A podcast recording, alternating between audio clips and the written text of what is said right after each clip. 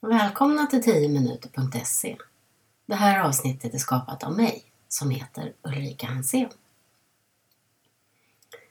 När jag gick på lärarhögskolan hade jag en lärare som hette Maud. Hon är den vars varma undervisning jag fortfarande minns. Kanske för att det hon gjorde väckte känslor i mig och via dem öppnade upp porten till långtidsminnet. Jag minns att hon använde en handdocka i form av en apa som exempel på verktyg man kan använda vid till exempel konfliktlösning. När hon berättade om aporna i apskolan som hade blivit osams på aprasten så ville ju genast alla elever vara med och föreslå hur de skulle kunna lösa problem som hade uppstått. Så istället för att fortsätta vara känslomässigt låsta gav apan dem den distansen som de behövde för att tänka lösningsfokuserat. Själv använde jag mig av ordspråk och citat som verktyg. Ordspråk och citat som är både verklighetsförankrade, elevnära och vardagsnära. Allt började för mer än 20 år sedan när jag som klasslärare på lågstadiet hade en elev som inte kom in efter en rast. Jag hittade henne rödgråten gömd bakom några buskar på skolgården. Och ingenting jag sa eller gjorde kunde trösta. Hon ville inte komma in för hon kände sig utlämnad om de andra i klassen skulle se att hon hade gråtit.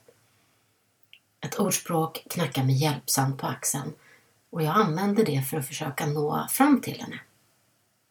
Jag började med att fråga henne vad som skulle hända med hennes byxor om hon ramlade och smutsade ner dem. Vad skulle hon göra med dem när hon kom hem? Vi pratade om att ja, det skulle väl inte vara så farligt. De skulle ju hamna i tvättkorgen och sen i tvättmaskinen och efter det så skulle de ju vara rena och fina att använda igen. Ja, precis så är det när något inte känns bra på insidan, berättade jag. För även om det känns som att man aldrig kan bli glad igen just när man gråter så har vi människor fått förmågan att gråta av en anledning. För det som inte känns bra på insidan, det följer ju med tårarna ut. Och när man sen har gråtit ut, då kan man ta ett djupt andetag och på så sätt få tillgång till ny kraft igen. För gråten är själens tvättmaskin. Ordspråket gav henne både tröst och perspektiv och så sa hon Ja, men jag kan väl gå in då, om du lovar att berätta samma sak för de andra. Vi gick in, hon gömde sig i hallen bakom hörnan för att osedd kunna lyssna när jag pratade med klassen. Och när jag hade berättat samma sak för dem så klev hon över tröskeln och i exakt samma ögonblick, på en hundradel sekund, så hände det något magiskt. Alla blev 100% aktivt empatiska kamrater. De kramade om henne med helt öppna hjärtan och där och då så skapades det en helt ny känslomässig plattform. Den var full av både trygghet och empati. Efter det tog det inte lång tid innan frågan kom. Hörru fröken, har du fler sådana där ordspråk? Och det hade jag ju. En hel massa till och med. Eftersom jag alltid har dragits till ordspråk och citat och samlat på dem i min ordspråksbank. Vi började arbeta med ett ordspråk i veckan och sedan dess har jag fortsatt att utveckla det arbetet och det har kommit att bli mitt allra viktigaste verktyg som lärare. Jag har format arbetet till hur det ser ut idag genom att följa utvecklingen hos mina klasser sedan början av 90-talet. Men även att läsa mycket om hjärnforskning. Att läsa om hjärnan och det limbiska systemet där vårt jag och den viktiga värderingsförmågan utvecklas. Av eleverna har jag lärt mig att det finns lika många tolkningar som det finns elever i gruppen. Så är det 25 elever i en grupp blir de dessutom erbjudna 24 nya tankesätt när de får ta del av de andras tolkningar. Man lär känna varandra på ett helt nytt sätt. För ens tankar istället för det som syns på ytan eller vad man presterar inom sport eller liknande. Och det är otroligt utvecklande att som lärare få ta del av processen som sker genom det. Både på individ och på gruppnivå. Jag själv har valt att låta mina elever eh, på lågstadiet göra steg ett i arbetet som hemuppgift för att alla ska få tänka i fred och få den tiden på sig som de behöver. Jag genomför alltid arbetet när mina egna elever går i år tre. Men jag vet att äldre elever på mellan och högstadiet även arbetar med alla stegen i skolan. Det här är ett arbetsverktyg som är lätt att anpassa efter i stort sett vilken ålder som helst. Och det vet jag för jag har fått fina mejl från fritidspedagoger och lärare hela vägen upp till gymnasiet som har berättat hur de har användning av det här arbetssättet. De har läst om det i en utvecklingsartikel som jag har skrivit som finns på Skolportens hemsida. De yngsta elever jag arbetat med på det här sättet, det är lågstadieelever. Och de äldsta som jag har arbetat med, med exakt samma typ av verktyg, de är vuxna i en ledningsgrupp. Vi arbetar med tolkningarna i olika steg. Första steget är uppstart och tolkning. Jag presenterar det nya ordspråket, alla får samma. Eleverna skriver ner det. Ingen får säga vad man tror att det betyder eller vad man kommer att tänka på innan alla är helt klara med sina egna tolkningar. De skriver ner dem och illustrerar dem.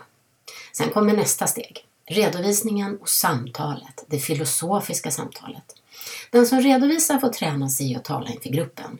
Men alla andra får träna sig att lyssna aktivt på övriga i gruppen. Och på så sätt får även alla komma till tals på lika villkor. Och så är det ju inte alltid annars. Det finns ofta både uttalade och outtalade ledare i en grupp. Det är alltid några som hörs mer än andra, även om det inte är säkert att det är just de som har de klokaste tankarna. Men nu, när alla faktiskt får komma till tals på lika villkor, så ändras grupphierarkin helt automatiskt. Eftersom alla blir erbjudna nya synsätt och infallsvinklar så lär de sig också att se på varandra med nya ögon. De får upp ögonen för mer inre värden och det gynnar ju både den personliga utvecklingen och hela gruppklimatet på ett sätt som är mycket mer effektivt än någon annan metod jag har stött på under alla mina år som lärare. Det finns flera steg eh, i form av både reflektion och olika fördjupningsuppgifter men jag får inte plats med det på tio minuter. Vinsterna är många. Jag kan berätta lite grann om det. Alla tränas ju att tolka och utveckla sitt eget tänkande Eh, läsa mellan raderna och i att hitta en ingång till sitt eget personliga uttryckssätt. Och varje elev möts upp där just han eller hon är i sin egen utveckling oavsett bakgrund, fritidsintressen, kunskapsnivå eller mognad. För eftersom tolkningarna görs med utgångspunkt utifrån där man själv befinner sig så händer ju det helt naturligt. Och alla kan vara med på lika villkor. Det är som att det bygger nya känslomässiga broar mellan eleverna. Och de här broarna kan de själva sedan använda i praktiken. För några år sedan bjöd jag in en för detta klass när de hade blivit äldre. Och egentligen var det av en helt annan anledning, men de berättade för mig hur de fortfarande minnes ordspråken från lågstadietiden och att de hade fortsatt att använda ordspråk i olika situationer mellan sig hela vägen upp genom grundskolan. Arbetssättet rymmer ju inte bara kursplanen i svenska utan även de viktiga inledande kapitlen i Lgr 11 som handlar om värdegrundsarbete och normer och värden.